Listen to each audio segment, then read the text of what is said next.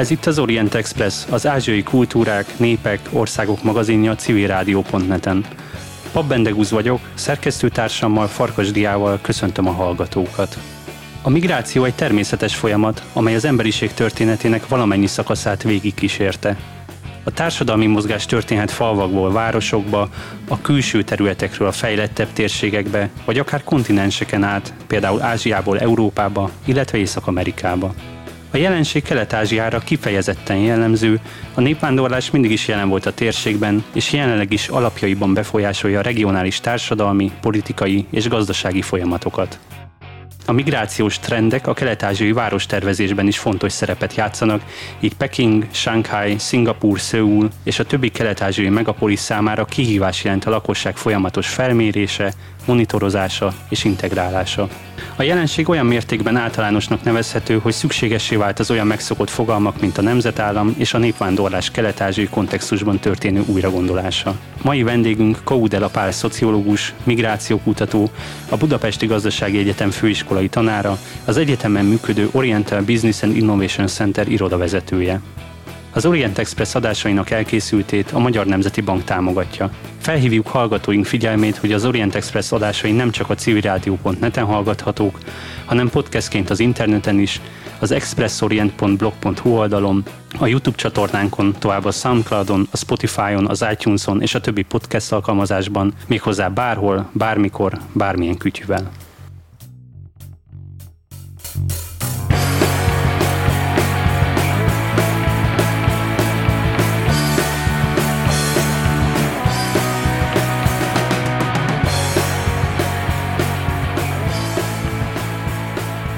Köszöntünk a stúdióban, köszönjük, hogy elfogadtad a meghívást. Én is köszönöm a meghívást, és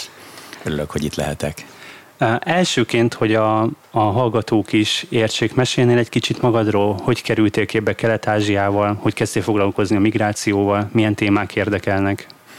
Hát, hosszú történet, és két nagyon különböző szálon indult el. Ugye valamikor 20 évvel ezelőtt én az akadémián dolgoztam egy demográfiai kutatócsoportban, ami olyan röpke 5-6 évig létezett, és akkor kifejezetten demográfiával foglalkoztunk, termékenységgel, halandósággal, de a csoporton belül nem volt senki, aki migrációval foglalkozott volna, tehát a későbbiekben engem ez bizonyos értelemben hiánypótlásként is érdekelt, nyilván személyes vonatkozásai is vannak. Gyakorlatilag a családomnak nincs tagja, aki ott él most, ahol született, és amikor a Kodrán János főiskolára, majd később egyetemre kerültem, akkor a nemzetközi tanulmányokkal foglalkoztam, azt a tanszéket vezettem egy darabig, úgyhogy értelemszerűen a migrációkutatás ide is kapcsolódott. Ez indított el elsősorban a hazai kivándorlás vizsgálata irányába, de nagyon gyorsan fordult ez a több oknál fogva. Az egyik az, hogy időközben megismerkedtem néhány kedves ismerőssel, baráttal, akik koreai kollégával, akik itt Magyarországon dolgoztak, vagy írták a doktoriukat, és úgy kerültek vissza. Kiemelném esetleg Júcsinélt, a Hankuk Egyetemnek a professzorát, aki mai napig nagyon jó barátom, és aki rendszeresen látogat hozzám is, meg hív engem is Koreába, és hát ilyen személyes kapcsolat indított el. Nyilván ennek vannak más szálai is, amiket most nem mondanék el, az ember gyerekkorától kezdő bizonyos fajta rajongással viseltetik távoli egzotikus kultúrák iránt, ez persze, hogy szerepet játszott, de a személyes élmények, egy olyan nagyon más nagyvárosnak a megtapasztalása, olyan nagyon másfajta szakpolitikáknak a megismerése, amely mondjuk Koreára jellemző, én kifejezetten Koreához kötődöm, leginkább Kelet-Ázsia országai közül, az mindenképpen egy újfajta érdeklődés. Tehát a kettő csak tulajdonképpen összekapcsolódott. Tehát akkor először jött a migráció, és aztán jött Kelet-Ázsia. Igen. És hát egy varga betűt tegyünk, ha jól tudom, te voltál az első, aki Magyarországon rendészettudományból habilitált. Igaz-e ez? Fogalmam sincs. Nem tudom. Én úgy tudom, hogy igen. Erről esetleg mesélnél, hogy mi az a rendészettudomány, és mit kutattál? Hát a rendészettudományhoz kapcsolódóan is migrációval foglalkozom, vagy foglalkoztam. Most ugye ez részben már ilyen felfüggesztett formában, bár éppen mondjuk pont most lesz egy tanítványom a doktoriskolában, aki a tantárgyamat is felveszi, mert ugye azért régóta hirdetve van, csak hát most én azt hiszem 8-an jelentkeztek a doktoriskolába, tehát hogy nem akkora tömeg, ami ami nem tudom, ilyen 60 tantárgy meghirdetését életszerűvé tenni, de tehát a rendészettudomány értelemszerűen azon specifikus megközelítésből értelmi az emigrációt, ami ugye ami elsősorban a beléptetés, a tartózkodás, a szabályozási rendszerekhez kötődik. Én szabályozási rendszerekkel azonban inkább a politikai rendszerek felől foglalkoztam, tehát egy komplexebb, mondjuk így holisztikusabb megközelítés érdekelt. Ráadásul én kifejezetten regionalista vagyok, tehát abban a tekintetben sem egy adott rendszer mondjuk működőképessége, jogi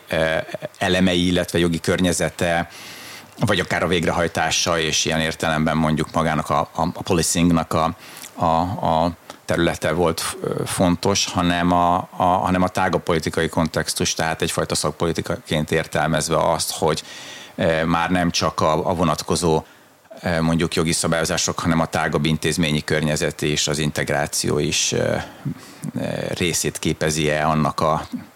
annak a gazdasági társadalmi elképzelésnek, ami vagy van, vagy nincs egy adott kontextusban. Ez jellemzően általában valamilyen fajta kormányhoz, vagy kormányok egymást követő szakpolitikájához köthető, és ezért csak részlegesen lehet egy adott térség mondjuk kulturális elemének tekinteni, de azt gondolom, hogy ez azért nem teljesen lehetetlen. Tehát vannak nagyon szép példák erre Kelet-Ázsiában és Dél-Kelet-Ázsiában is, amik azt mutatják, hogy óriási különbségek vannak, és hosszú távon ezek nagyon eltérő eredményt hoznak. És akkor rákanyarodva a fő témánkra, a migrációval kapcsolatban szerintem a hallgatóságnak van egyfajta elképzelés, a médiában nagyon sokat lehet ezt a fogalmat hallani. Tudói szemszögből mit jelent a migráció, és hogyan tudjuk ezt kutatni? Hát az egyik az, hogy semmi más nem jelent, mint a valóságot, tehát a közhely az szerintem nem érvénytelen, vagy nem elavult és nem értelmetlen megismételni, tehát vándorlásról beszélünk, és az emberek mindig mozognak. Én is idejöttem most Török Bálintról Budapestre, és bár nem meríti ki nyilvánvalóan a definitív migráció fogalmát, ugye értelemszerűen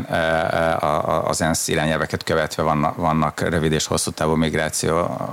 tehát a 3 és a 12 hónapot meghaladó tartózkodás, de a lényeg az nem más, tehát az alapvető, és akkor ugye jön a még inkább közhelyes, ami azt jelenti, hogy az emberiség történetét végig kísérő folyamatról beszélünk, nincs olyan történeti szakasz most 100 000 vagy akár 10 vagy 100 000 évre is visszanézve, amikor ez ne volt alapvető jellemzője az emberek egyéneknek, csoportoknak, és akár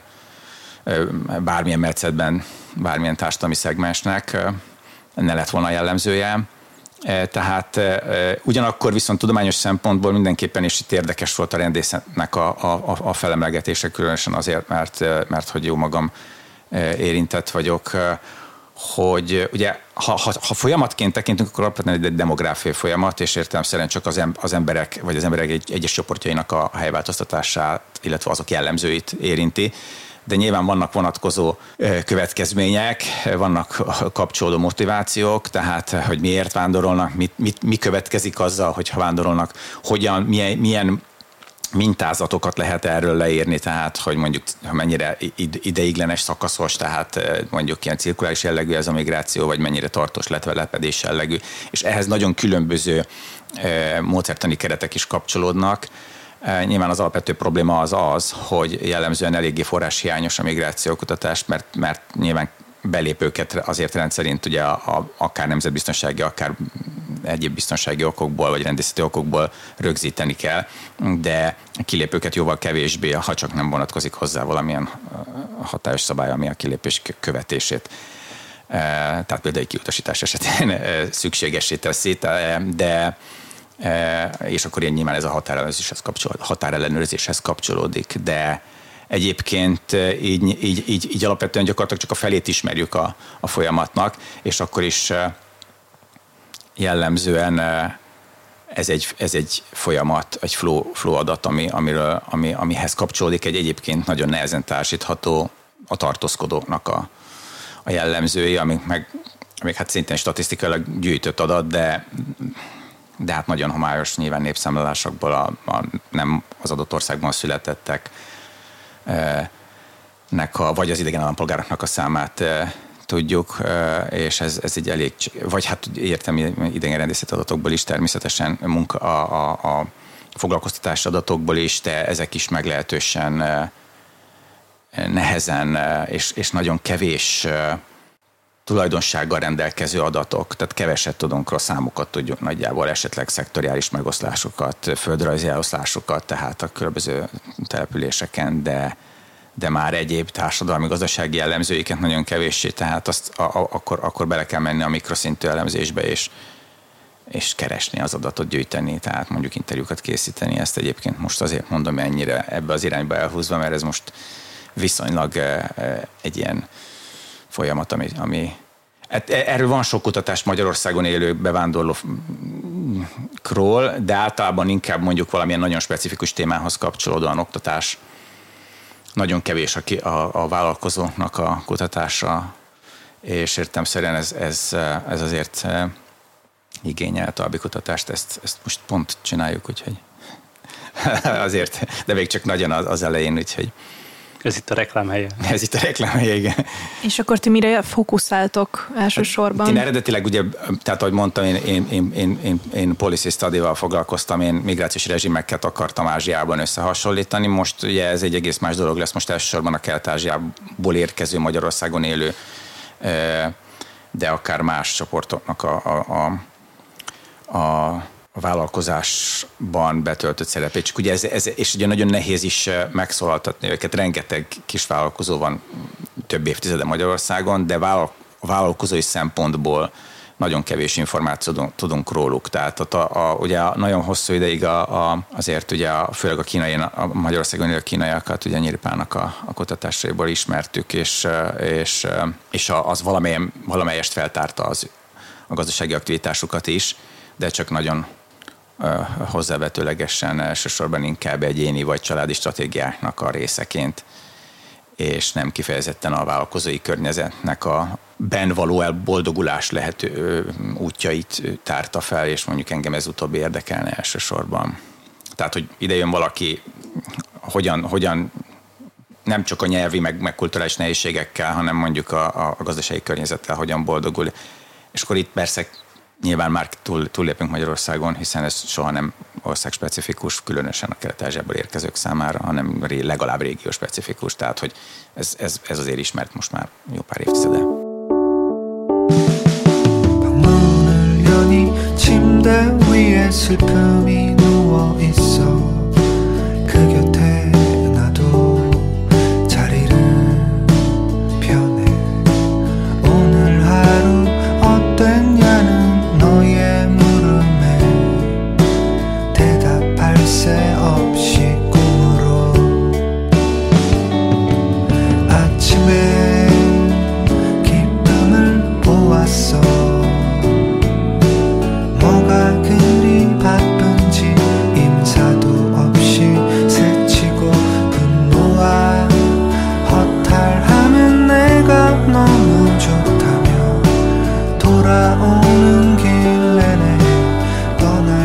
Továbbra is az Orient Express, vendégünk Koudela Pál, migrációkutató, és a kelet-ázsiai migrációról beszélgetünk. Még az alapfogalmaknál maradva említetted a népvándorlás vagy vándorlás, mint a migráció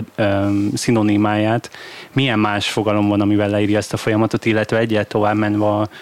a személyek, akik részt vesznek ebben, őket migránsoknak nevezhetjük, vagy menekülteknek? Hát ez egy nagyon régóta felkapott és teljesen értelmetlen szócsatározás, hogy a demográfiában vándormozgalomnak hívjuk, de teljesen mindegy, ugyanazt jelenti, ezek szinonimák, amelyeknek pontos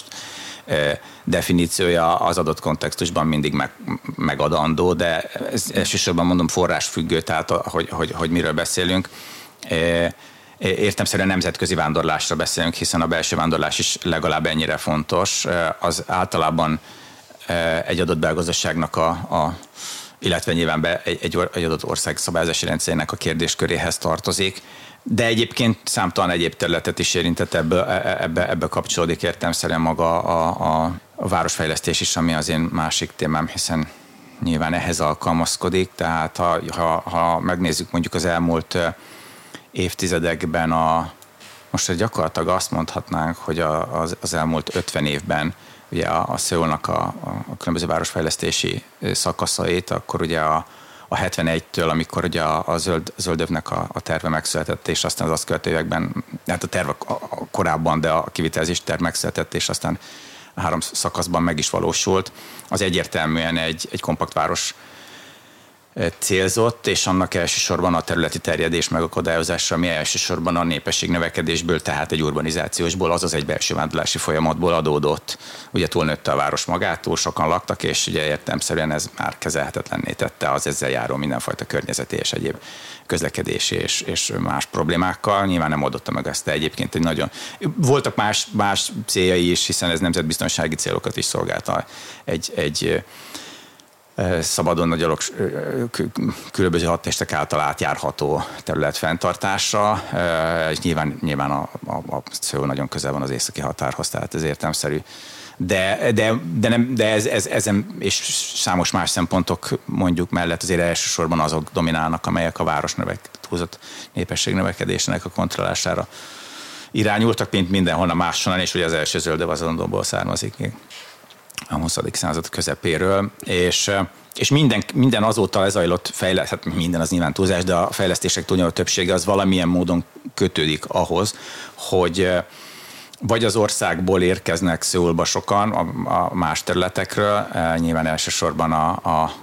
90-es évekig ez a vidéki területeket jelentett, a nem városias területeket, most ez már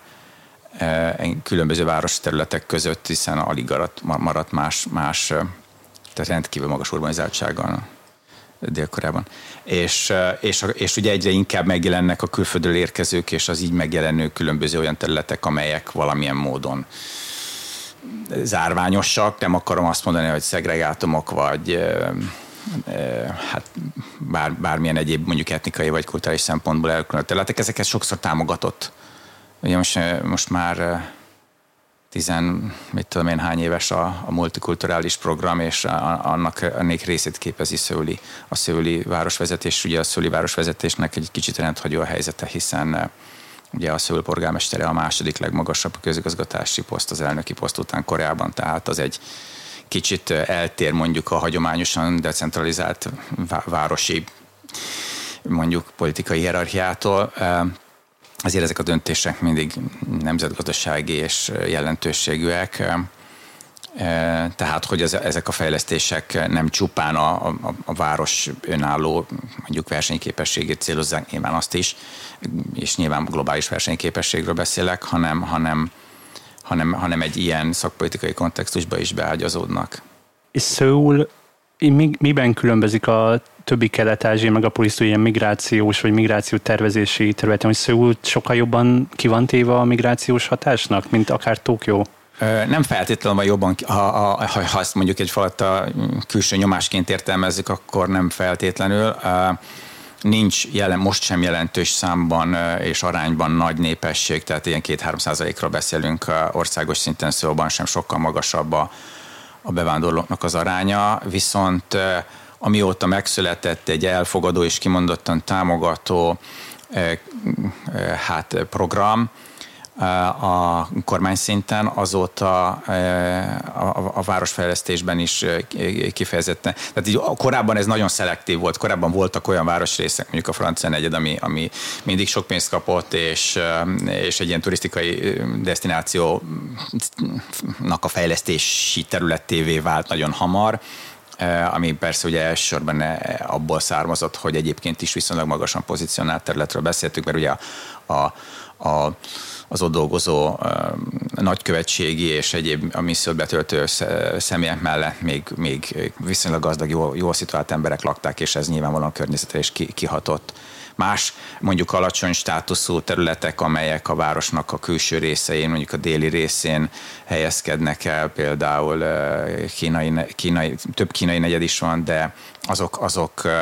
azok jellemzően elhanyagoltak voltak, de az utóbbi években támogatják tehát nem csak szimbolikusan, hanem anyagilag, és az önszerveződésnek a lehetőségei is megvannak, és ez egy nagyon jó irány, ellentétben nagyon sok más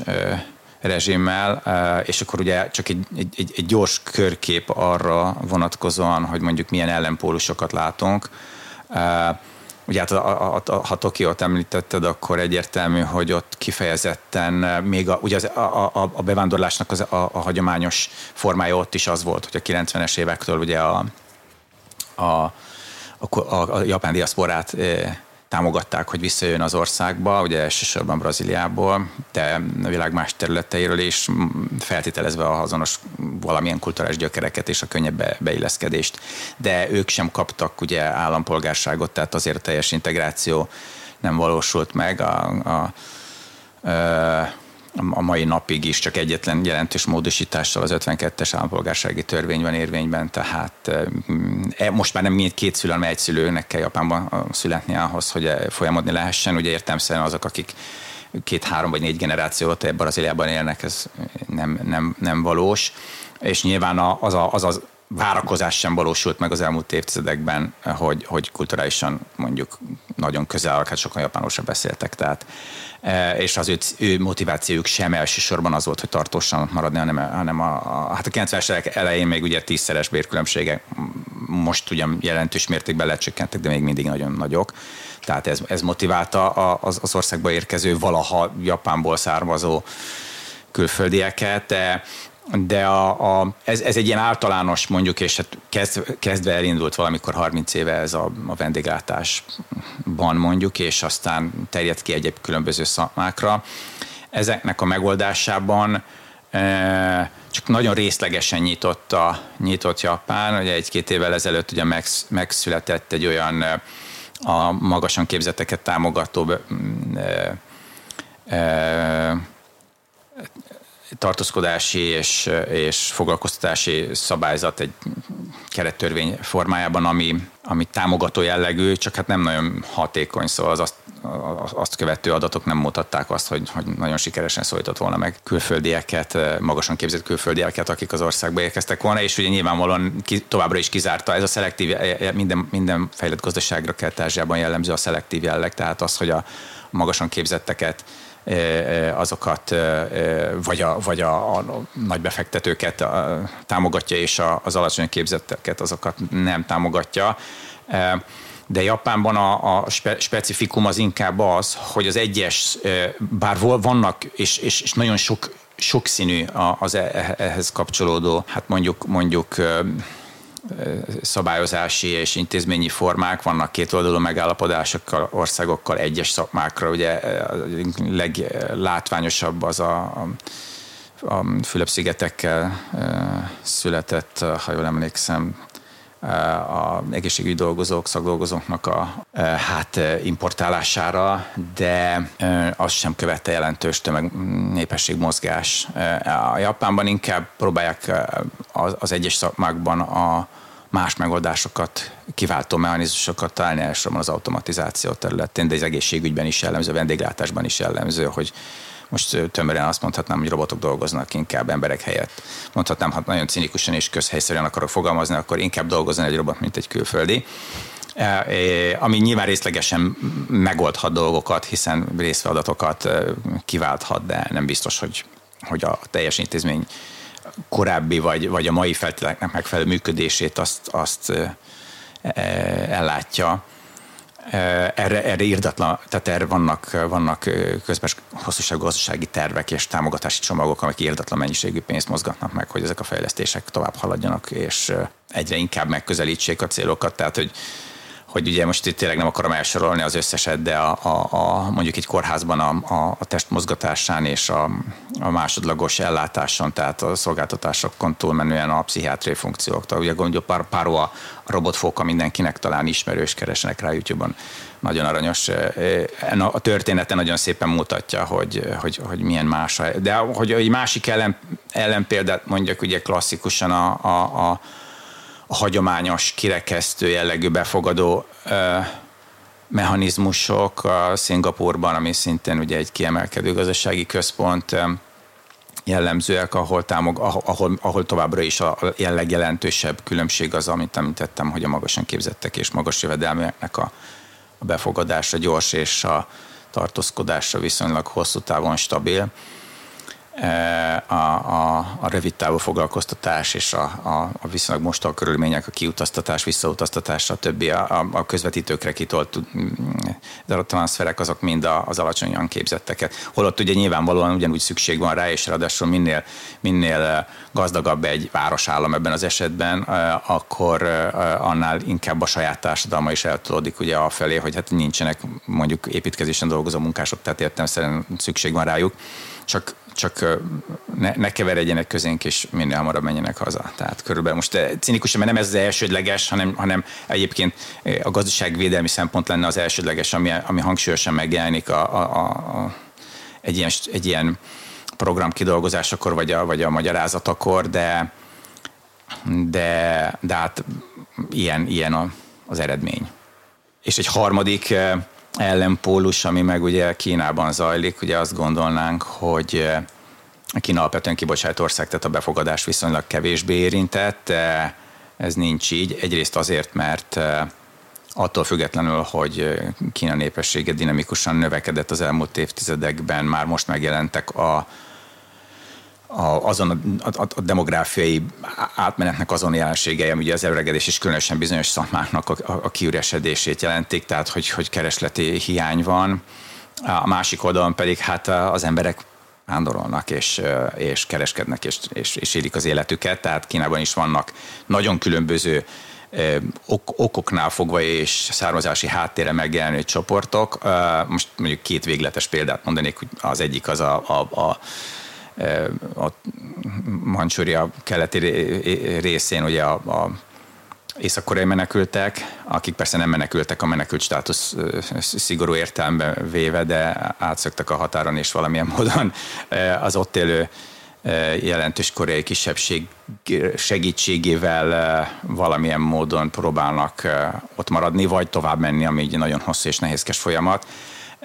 Vagy vannak például mondjuk az Afrikából érkező kereskedők, akik jellemzően a rövid távú, maximum fél évre nyújtott vízum segítségével hoznak olyan kézműves termékeket Afrikából, amelyekre van kereslet nagyvárosokban, Kínában, ez elsősorban inkább a déli nagyvárosokra jellemző, és akkor visszautaznak, a családjuk egy része az más ciklusban, de magukkal viszik, az így érkezőknek egy része nem hozza a családját. Ugye ezek a csokoládévárosok, amiket olyan városrészek kínai nagyvárosokban, ahol jellemzően afrikai származásúak élnek, és mind a két esetben valamilyen fajta nem teljesen szabályozott, inkább megtűrt jelleg figyelhető meg. Tehát a stratégia átterében az van, hogy addig, amíg igazából valamilyen módon ez nem okoz jelentős problémát, addig nem feltétlenül kell vele olyan nagyon közvetlenül beavatkozni, ugye elsősorban azért, mert itt a területirányításra hárított felelősségről és jogkörről van szó, tehát magyarán az adott város feladata lenne, hogyha nagyon jellemzően nagy, mondjuk Kantonban volt így, ahol mondjuk 10 évvel ezelőtt ez már kezdett a helyi lakosság számára nagyobb feszültséget okozni, sokan voltak, és nem tudom én, valamiért egy olyan kritikus tömeget megütött a számuk, amiért már ez nem volt olyan kellemes, akkor egész egyszerűen a tartózkodási engedélyeket bevonták, és akkor ők átköltöztek egy másik nagyvárosba, vagy több másik nagyvárosba, ahol kezdődött az egész előről. Kezdtek ugye nőni az ott élő közösségeknek a száma, és hát most nem akarok a jövőbe látni, de ha elér egy bizonyos kritikus tömeget, akkor aztán még tovább mennek, nem tudom, hogy hosszú távon hogyan lehet ezt szabályozni, és kialakítani egy egységes rendszert, de azt szeretjük gondolni, hogy Kínában minden valahogy felülről irányított, és valamilyen fajta központi szabályt követ, de ez nincs így, ebben az eset is nagyon jól mutatja, hogy nagyon különböző, tehát például az előbb említett észak-koreai menekültek esetében egész egyszerűen a bejelentési rendszer, tehát ugye a lakcím nyilvántartási kártyában a családhoz tartozónak nyilvánított rokonnak nevezett, de valójában nem rokon, ként bekerülnek a nyilvántartási rendszerbe, és ezt az apró csúsztatást a helyi hatóságok pedig figyelmen kívül hagyják, hogy ideig mondjuk 11-en laktak, most meg 16-an laknak abban a házban. Mindegy, ez egy család, valahogy most többen vannak. De ez hát minden, nagyon sok más szabályozásnál is láttuk ezt talán jobban ismert a egygyermekpolitikának az a része, hogy ugye, és ez különösen inkább a belső területekre volt jellemző, ahol egész egyszerűen nem tudták valahogy megoldani, hogy csak egy gyerekük legyen, vagy akár csak kettő, hiszen a belső területek sokszor ugye eleve kivételt élveztek, és nem jelentették be. Majd csak akkor, amikor, de erre kialakított, tehát az eredeti, mit tudom én, 78-ban, vagy mikorból származó törvénynek a 21 módosítása és különböző kiegészítése az évtizedek során tartalmazott olyan lehetőséget is, hogy később némi költséggel, többletköltséggel, de be lehet jelenteni, mondjuk az iskolába megy, vagy mert ugye akkor nyilván nem volt egészségbiztosítása, nem tudott a iskolába járni, mert ugye nem létező volt a hatóságok számára, tehát hogyha ezt elérte ezt a kort, vagy ezt a szükséget, és addig összegyűlt valami pénz, akkor bejelentették, hogy jó, most már van egy 8 éves gyerekünk hirtelen. De hogy ez rugalmas, vagy hogy mondjam, tehát hogy nem volt ennek feltétlenül ilyen kriminalizált jellege, és mindenképpen valamilyen fajta olyan szankcionalizáltsága, ami esetleg egy olyan egyéni felelősséget hárított. Tehát, hogy ez egy jól kezelhető helyzet, és nagyon sok hasonlót látunk.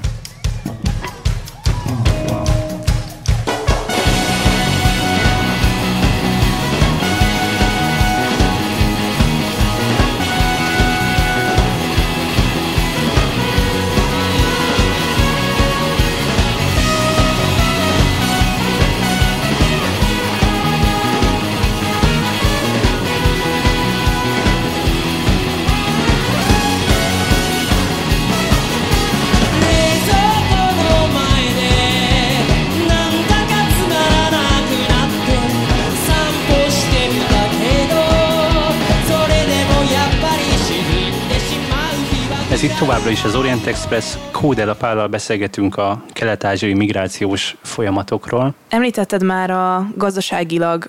erősebb pozícióban lévő országokat itt Dél-Kelet-Ázsiában, de arra lennék kíváncsi, hogy mondjuk a kevésbé fejlett gazdasággal rendelkező országok, mint például a Fülöp-szigetek vagy Vietnám, ezek az országok hogyan kapcsolódnak bele ezekbe a migrációs folyamatokba? Igen, hát ez egy jellemző megközelítés, bár talán azt most a mai állapot szerint túlzás lenne mondani, hogy ez a két ország fejletlen, hiszen talán a két leggyorsabban fejlődő országot sikerült megtalálni, de mi nagyon jó. Tehát nagyon jó példa Vietnám is, és a Fülöp-szigetek is. Jellemzően mind a két ország hagyományosan az alacsonyabb gazdasági pozíciói országot jelentette, és mindezek azzal társulva, hogy gyorsan, dinamikusan növekvő népesség, fiatal népesség, tehát egy nagyon erős munkaerőpiaci kínálat. Viszonylag gyorsan fejlődő az elmúlt évtizedekben oktatási rendszer, ami szintén hozzájárult a versenyképes munkaerőpiacokhoz nemzetközi szinten is. Azt eredményezte, hogy elég jelentős kibocsátó országokról beszélünk. Ugye ez lenne a klasszikus distinkció, hogy jellemzően befogadó, tranzit vagy kibocsátó országok. Nem sok értelme van ilyen formában anélkül beszélni, hogy ezt mondjuk valamilyen intézményi politikai kontextus nélkül tennénk. És a Fülöp-szigetek, ha erre az országra koncentrálunk, ugye egy 100 milliós országról van szó, ami most már azért talán 4 évtizede is folyamatosan építette szakaszosan, de mondhatni azt, hogy szinte egy előrelátó terv szerint, vagy hogy mondjam, tanulva folyamatosan a hibákból azt a államilag megszervezett, ugye a külföldre küldött munkaerő nagyon sok helyen jelentős bevétel a hazautalásoknak a megadóztatása révén, de hát vannak országok mondjuk, vagy országokon belüli államok,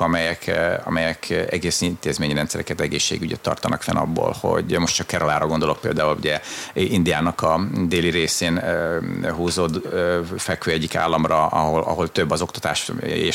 és az egészségügy is kifejezetten abból él, hogy a hazautalások olyan nagy összeget tesznek ki, hogy olyan állami bevételt jelentenek, amelyből ezt működtetni lehet. De a Fülöp-szigeteknél és a magán cégek nagyon szoros együtt, tehát nem mondhatjuk, hogy államosítva lettek, vagy ez egy állami monopóliumá vált, hanem egy kellően jól működő szimbiózis jött létre a magánszféra és az államilag ellenőrzött terület között, hogy megmaradjon egyfajta rugalmasság, és ugyanakkor egy ugyanakkor ne jöjjenek létre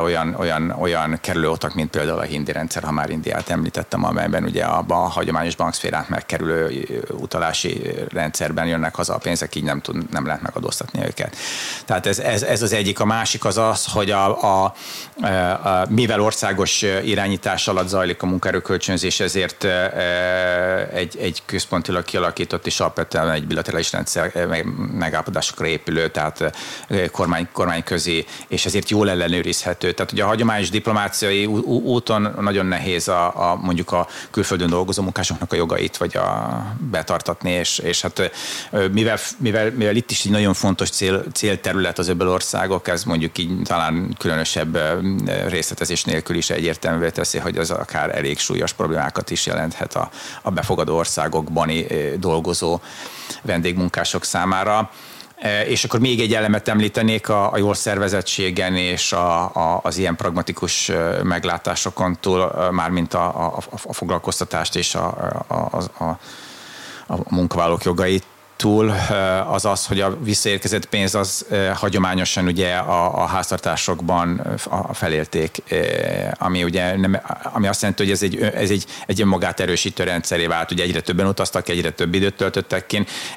amiből ugye a családok jóléte ugyan nőtt, viszont egyre függőbbé váltak a kint dolgozó férfiaktól,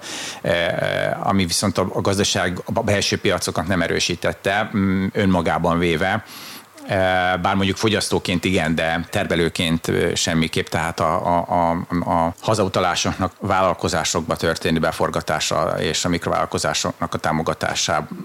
összekötötte egy egységes támogatási rendszerrel Fülöp-szigeteken, és kifejezetten az van, hogy most már a hazautalt pénzeknek egy részéből otthon valamilyen, akár egy egyszerű mezőgazdasági vállalkozást is indítanak, de valamilyen stabilabb és több lábon álló háztartásgazdaságot építenek ki, tehát ez nyilván a családnak is hasznos, de értelemszerűen az alulról szerveződő gazdasági építkezésnek is egy fontos stratégiai eleme lett, tehát ez is egy jól végig gondolt, tudatos és jól felhasznált elem, amiben egyezett egy egyén és az állam érdeke. Tehát egy nagyon konstruktív megoldás. Ráadásul ugye mindezt egyébként befogadó országok szemszögéből nézve is, ugye nincs mondjuk európai tapasztalatból nincs olyan ország, ahol a Fülöp-szigeteki bevándorlókkal probléma lenne, tehát hogy ahol nagyon korán megjelentek, nagyon nagy támogatást kaptak, mondjuk Finnországban már 80-as évektől vannak jelentősen tartósan élő Fülöp-szigeteki bevándorlók, abszolút gyorsan integrálódtak, nagyon könnyen megtalálták a saját útjukat is, és semmilyen konfliktus nem támad. Hagyományosan vannak más csoportok Európában, amik nem találtak ilyen könnyen más területekről érkező. De ez már nem biztos, hogy összeköthető a Fülöp-szigeteki migrációs politikai és szabályozási rendszernek a koherens vagy egyre inkább koherens jellegével, ha lehet, hogy ennek egészen más kulturális gyökerei vannak, ez nyilván nagyon szerteágazó dolog, de mondjuk az egy kibocsátó ország, és a gazdasági növekedésben egy jelentős szerepet játszott ez a fajta gazdaságpolitika. Vannak más országok, amelyek Dél-Kelet-Ázsiában szegény országnak, vagy kevésbé fejlett országnak tekinthetők, és jellemzően kibocsátó országok, nagy népességű országok, de mondjuk Indonézia, hát a legnagyobb ország, és nehéz azt mondani egy ilyen 270 milliós országról, hogy ismerve az utóbbi évek növekedését, hogy szegény, de jellemzően kibocsátó ország, és elsősorban a térség, a Dél-Kelet-Ázsia vagy Kelet-Ázsiai térségben való foglalkoztatás az, ami a cél. Ugye nagyon nehezen ellenőrizhető, nagyon sok szigetből, nagyon sok fajta emberből és nagyon sok ellenőrizhetetlen területből állt. Tehát ott leginkább a kérdés az inkább határrendészeti, mint sem jelen pillanatban még mindig, mint sem mondjuk valamilyen fajta gazdaságpolitikai kérdés. Tehát azért mondom, hogy nagyon nehéz ezt a két végpontot, gazdag meg szegény ország, befogadó meg kibocsátó ország, mert egészen más problémákkal vagy más kérdésekkel szembesülünk akkor, amikor a kivándorlást nézzük mondjuk a Fülöp-szigetekről, vagy Indonéziából, egészen más területekre megy a Fülöp-szigetek, Észak-Amerika, Közel-Kelet, Európa, és persze nyilván a fejlett észak-kelet-ázsiaiakon, ha úgy tetszik, a biztonságpolitikában szeretik ezt a kifejezést, nem vagyok benne biztos, hogy a földrajztudományban ez létezik, de mindegy. Míg mondjuk Indonézia esetében maradunk a szűkebb régiónál, és elsősorban inkább a sokszínűség és a szervezetlenség az, ami meg az ehhez kapcsolódó különböző problémák az, ami a kérdést jellemzi. Most eddig leginkább a gazdasági jellegű népességmozgásokról beszéltünk a régióban, viszont érdekelne, hogy Kínán kívüli országokban mi a felfogása annak a szellemi migrációnak, mert Kína nagyon nagy erőkkel támogatja, főleg az egyetemek vagy más oktatási intézmények, kutatócsoportok a külföldi szellemi tőke bevonzását, és mi a helyzet a többi dél-kelet-ázsiai országgal? Hát egy nagyon sokrétű kérdés. Az egyik az az, hogy amikor elkezdted a kérdést, akkor arra gondoltam, hogy gazdasági motiváció mellett nagyon sok egyéb motiváció is megjelenik a kivándorlásnál. Jellemzően Kínában is nem csak a kereskedelem, vagy mondjuk az egyéni karrierutak, vagy akár az egyének részéről, vagy akár mondjuk kormányzati szinten akár a szellemi tőke bevonzása, akár a foglalkoztatás, tudjuk, hogy minden kínai beruházás jellemzően egyben foglalkoztatáspolitikai kérdés is, tehát akárhol történik, azért igyekeznek hazai munkaerőt foglalkoztatni, stb. Hanem megjelennek kulturális dimenziók is. Tehát most először erre válaszolnék, ugye ez a kulturális dimenzió az azt jelenti, hogy például jól látszik akár egyébként ugye az Európába érkező kínai bevándorlók esetében is, hogy már nem minden esetben mert ugye sosem beszélhetünk elsődleges, másodlagos, nem csak domináns motiváció az, hogy milyen gazdasági szempontok vezetik mondjuk a vállalkozásukat, hanem életformaváltást is keresnek. Ugye ennek az egyik legjellemzőbb csatornája az oktatási mobilitás. Az első az természetesen a felsőoktatás volt, hiszen a 80-as évektől, ugye, amikor a nyitott kapuk nem csak közvetlen, hanem közvetett rendszerként értelmezve lehetővé, egyre több szinten tette lehetővé az ország elhagyását, különösen először ugye, a magasan képzettek számára, illetve a felsőoktatásban tanulók számára, ami nyilván azt célozta, hogy tapasztalatot és tudást szerezzenek és hozzák haza, ami nyilván azzal járult, hogy az úgy végződött, hogy nem történt ez meg, vagyis hát nem tértek haza. Akkor még arról beszéltünk, hogy, és az azt követően a 90-es években is, hogy hogyan lehetne kiépíteni egy olyan színvonalas felsőoktatási kutató és gazdasági hálózatot, beleértve azt a közel 150 ipari parkot, amelyben ugye sajátos szabályozás vonatkozik a befektetésekre és a foglalkoztatásra és a külföldiek foglalkoztatására is,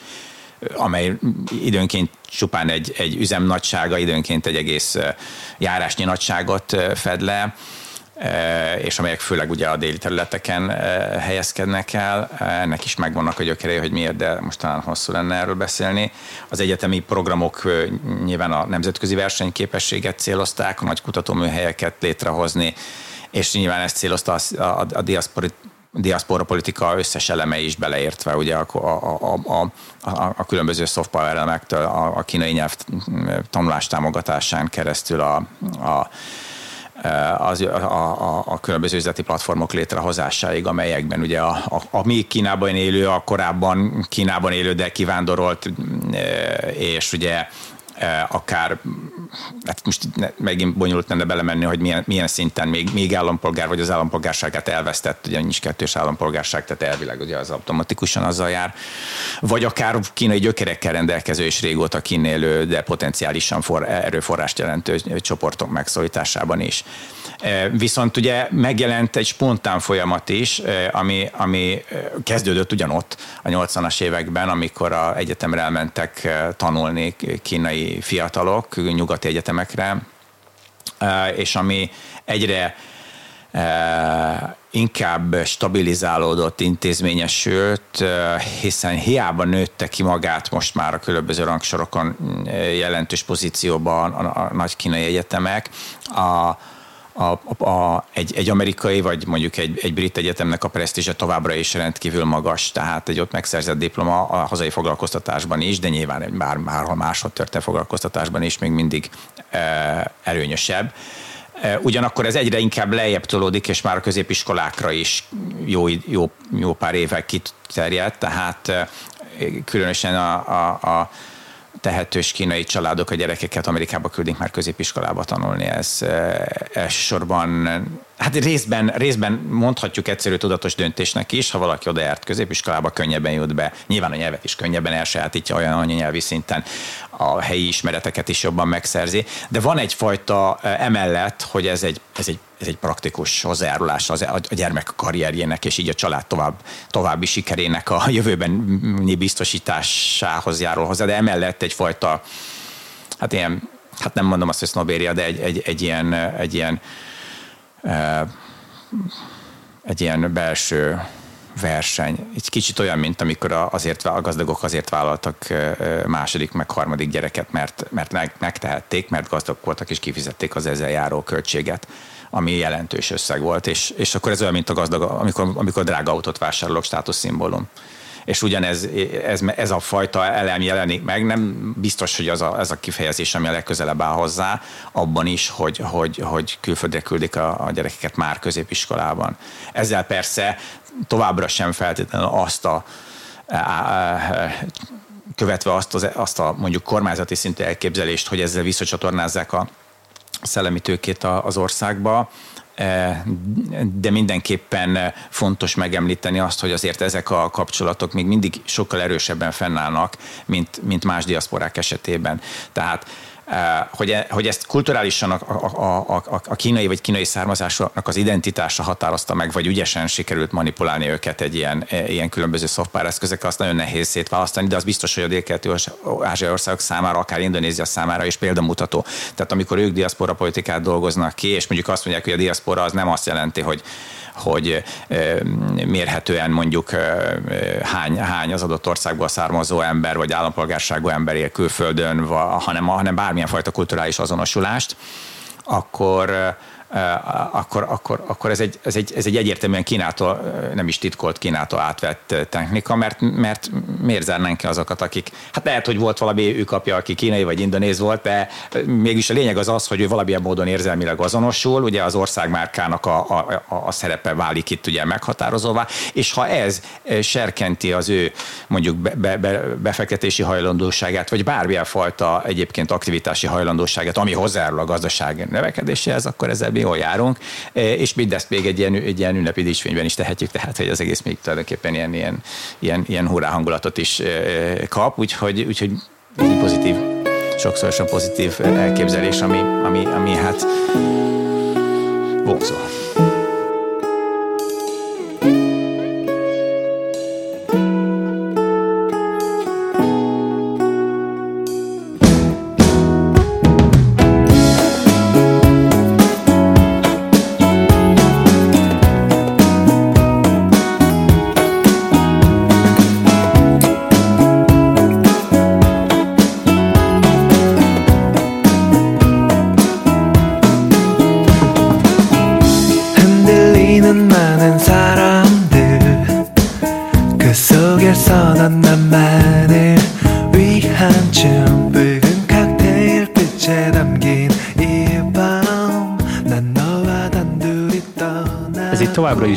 Express Koudela Pál migrációkutatóval beszélgetünk a kelet-ázsiai migrációs folyamatokról. A beszélgetés végén akkor így áthelyeznénk Magyarországra a fókuszt. Talán a közember leginkább a kínai diaszpórával találkozik itthon. Mi a jellemző a Magyarországra történő kelet-ázsiai migrációra? És egy olyan plusz kérdés mellé, hogy mennyiben tér el esetleg egy átlag EU államba történő bevándorlás tekintetében? Hát erre nem biztos, hogy teljes egészében tudok válaszolni, tekintettel arra, hogy én ezt nagyon felszínesen ismerem csupán, bár ez nagyon vicces, hogy azért sokan rajtad kívül is azt hiszik, hogy nekem ehhez több tudásom van. Már Mette Thunø is megkeresett, és egyébként tagja vagyok annak az európai kutatóhálózatnak, ami az Európában élő kínai közösségeket kutatja az Aarhus Egyetemen. Most ez nem azért mondtam, hogy dicsekedjem, az igazság, semmit nem csináltam, tehát nincs például dicsekednem. Csupán azt, hogy ezt a félreértést kelti most itt közlöm, hogy én nem értek az Európában élő kínaiakhoz, de De az jól látszik, akár Európában, akár egyébként Észak-Amerikában is, hogy, és ez Magyarországon is úgy tűnik, hogy hasonlóképpen alakul, hogy a még generációváltással sem biztos, hogy teljes egészében sikerül egy lokális identifikációt kialakítani. Magyarán ugye teljesen azonosulni az adott helynek mondjuk a kezdeti időben befogadó országoknál sokszor egész egyszerűen a kirekesztő politikánk miatt is van, a kirekesztő társadalmi közeg miatt, tehát nehezen tanulnak nyelvet, nehezen fogadják el őket, főleg olyan országban, ahol nincsenek hagyománya a különböző nagyon távoli kultúrákból érkezők. Ugye az a demográfiailag egyértelműen látszik Magyarországon, hogy az elmúlt években folyamatosan nő a bevándorlók száma, nő a külföldi foglalkoztatók száma, és nő a földrajzi távolság, ahonnan érkeznek. De az egyébként viszonylag jól nyomon követett Magyarországon élő kínai bevándorlók stratégiája, hogy mennyire változott meg, tehát ugye a 90-es évek ezredfordulót követő időszakban egyértelműen az volt, hogy ide csak átmenetileg jönnek. Mind az üzletük egyik pólusa Budapest mondjuk, vagy valamelyik másik magyar nagyváros, ha van egyáltalán másik magyar nagyváros, de most ezt tegyük zárójelbe. De vannak más városainkban élő kínaiak, úgyhogy mondjuk így igen. Ugye tehát úgy hoznak létre üzletet, nem feltétlenül saját egyszemélyükben, hanem a korábbi üzleti kapcsolataiknak az áttelepítésével, hogy más a régióban lévő nagyvárosokban, mondjuk Lengyelországtól Bulgáriáig fenntartják a kiskereskedelmi kapcsolatokat, de a családban gondolkodva pedig ugye egyértelműen az volt, hogy a továbblépés a valamelyik fejlettebb nyugat-európai országba, például a továbbtanuláson keresztül, tehát hogy mondjuk oda elmenjen egyetemre, és akkor azzal megalapozza az ottani karrierjét és ismereteit és pozícióját, de nyilván ez elvileg várható lenne és még valami nagyon fontos, és továbbra is megőrizze az anyaországhoz való kötődését, nem feltétlenül csak a kereskedelemet illetően, hanem az önképében is, az identitásában is. És ez azért ugye jellemző kifejezetten a kínai csoportokra szerintem mindenütt, de ha valaki majd ezt cáfolja, akkor tegye meg. Az biztos, hogy azok a kivándorlók, főleg nem feltétlenül csak a mainland China-ból, hanem mondjuk Hongkongból, vagy hát mondjuk Tajvanról egyértelműen, ugye nyilván az ő identitásuk eleve egy kicsit sajátságos, az mindenképpen 2 vagy 3-as a befogadó országban is, akár milyen régóta, hiszen ugye nyilván Tajvan esetében már 52 éve beszélünk arról, hogy ugye kikerültek az ENSZ-ből, és akkor ugye egy ilyen alapvető fordulat, tehát ott azért igazán lezajlott generációváltás, és továbbra is az van, hogy félig élnek Amerikában, vagy Európában, félig élnek Tajvanon, vagy valahol másott, és ez a fajta nem az adott helyhez kötődő, és nem feltétlenül csak országhoz, hanem akár egy városhoz kötődő identitás, hanem egy ilyen, ez egy nagyon sajátos etnikai vagy csoportidentitást is létrehoz, amiben egyébként tulajdonképpen a diaszpóra megerősödik, hiszen ilyen mi más lesz, amihez magát köthetné, ha ő egyszer nem amerikai, vagy nem angol, vagy nem magyar, de nem is igazán tajvani, de nem is igazán kínai, vagy kicsit ez, egy kicsit az, akkor ő egy olyan csoportnak a tagja, akik olyan hasonló helyzetben vannak ő hozzá, tehát egy valahol a világban különböző helyeken élő, mondjuk kínai származású, de egyébként más felfogású ember. Magyarán egy diaszpóratag. Csak mindig nem biztos, hogy ezt a szót használja rá. Egy közösségnek a tagja, ez nagyon erős ez a közösség. Egyébként Magyarország, vagy itt a kelet-közép-európai régióban is egy jól összetartó gazdasági hálózatról beszélhettünk, most nem tudom, hogy így van-e, de ez egy mondjuk egy önálló entitás, amiben egyébként nem is biztos, hogy a hagyományos diaszpora politikánk már tudnak olyan módon számolni, ahogy azt korábban tették. Tehát nem feltétlenül van az a klasszikus kivándorló, de a gyökereket kereső érzés benne, mert ez folyamatosan megmaradt. Tehát nem kell keresni a gyökereit, ő megőrizte ezeket. Nem kell olyan értelemben hagyományos nemzeti identitáshoz kötődni, mint amilyen mondjuk 20-30 évvel ezelőtt volt, hanem egy a saját érdekeid mondjuk szem előtt tartó, és ez már nem feltétlenül része annak a nemzetpolitikai egységnek, amit ezek a korábbi eszközök, a nyelvi, a történelmi közösségnek és egyéb hagyományos dimenzióknak a támogatása hordozott magában. Nagyon köszönjük Koudela Pálnak, hogy elfogadta meghívásunkat, köszönjük a hallgatóknak a figyelmet és a Magyar Nemzeti Banknak a támogatást. Önök az Orient Express-t, a Civilrádió.net ázsiai magazinját hallották, a műsort Farkas Diála és Papp Bendegúz vezette. Felhívjuk figyelmüket, hogy az Orient Express adásai nem csak a civilradio.net-en hallgathatók, hanem podcastként az interneten is. A címünk expressorient.blog.hu, de ott vagyunk a YouTube-on, a Soundcloud-on, az iTunes-on, a Spotify-on és a többi podcast alkalmazásban is. Facebookon pedig a Pázmány Péter Katolikus Egyetem Modern Kelet-Ázsia kutatócsoportjának oldalán lehet megtalálni az adásokat és készítőiket. A viszont hallásra tartsanak velünk jövő héten is!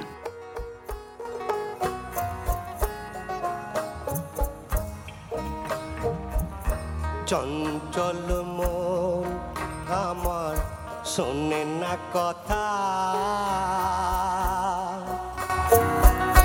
চঞ্চল মন আমার শোনে না কথা,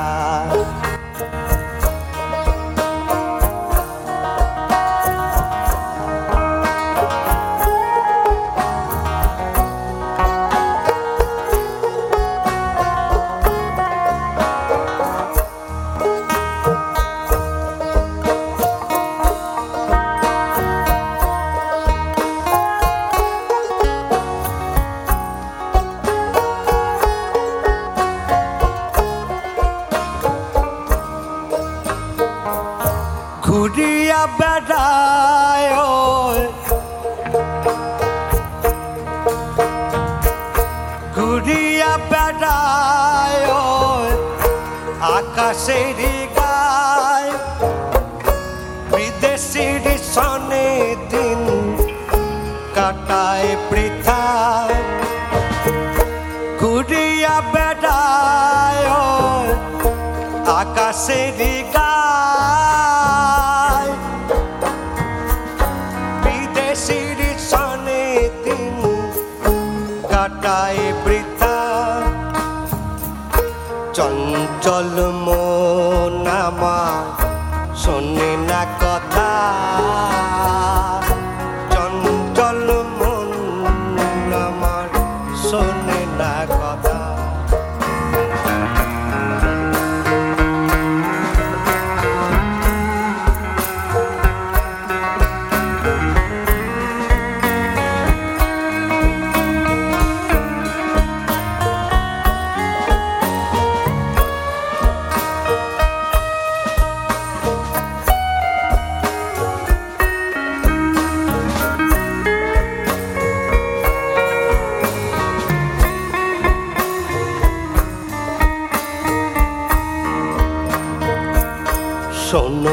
রে মন তোমারে বলি,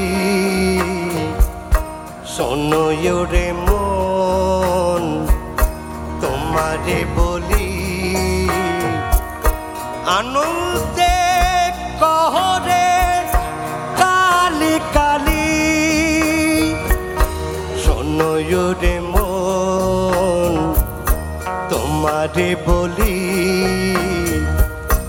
আনন্দে করহরে কালি কালি, তোমারি সাপ ভাঙবে তোমারি সাপ ভাঙবে তখন, বুঝিবে তখন তুমি, বুঝিবে তখন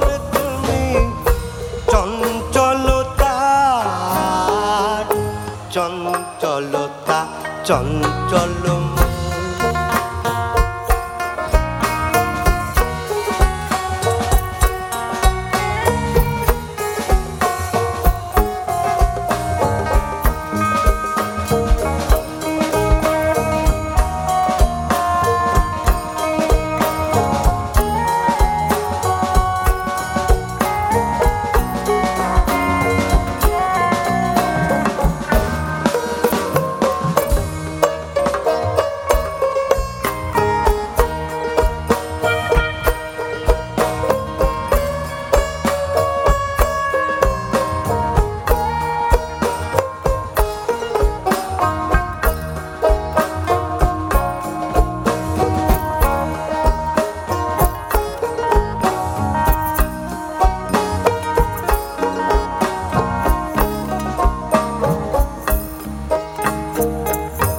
বন্ধন চন্দন দিয়ে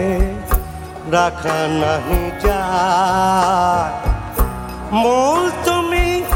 হও স্থির ধরি তব পায় বন্ধন চন্দন দিয়ে রাখা নাহি যায় মূল তুমি হও স্থির ধরি তব পায় তোমারি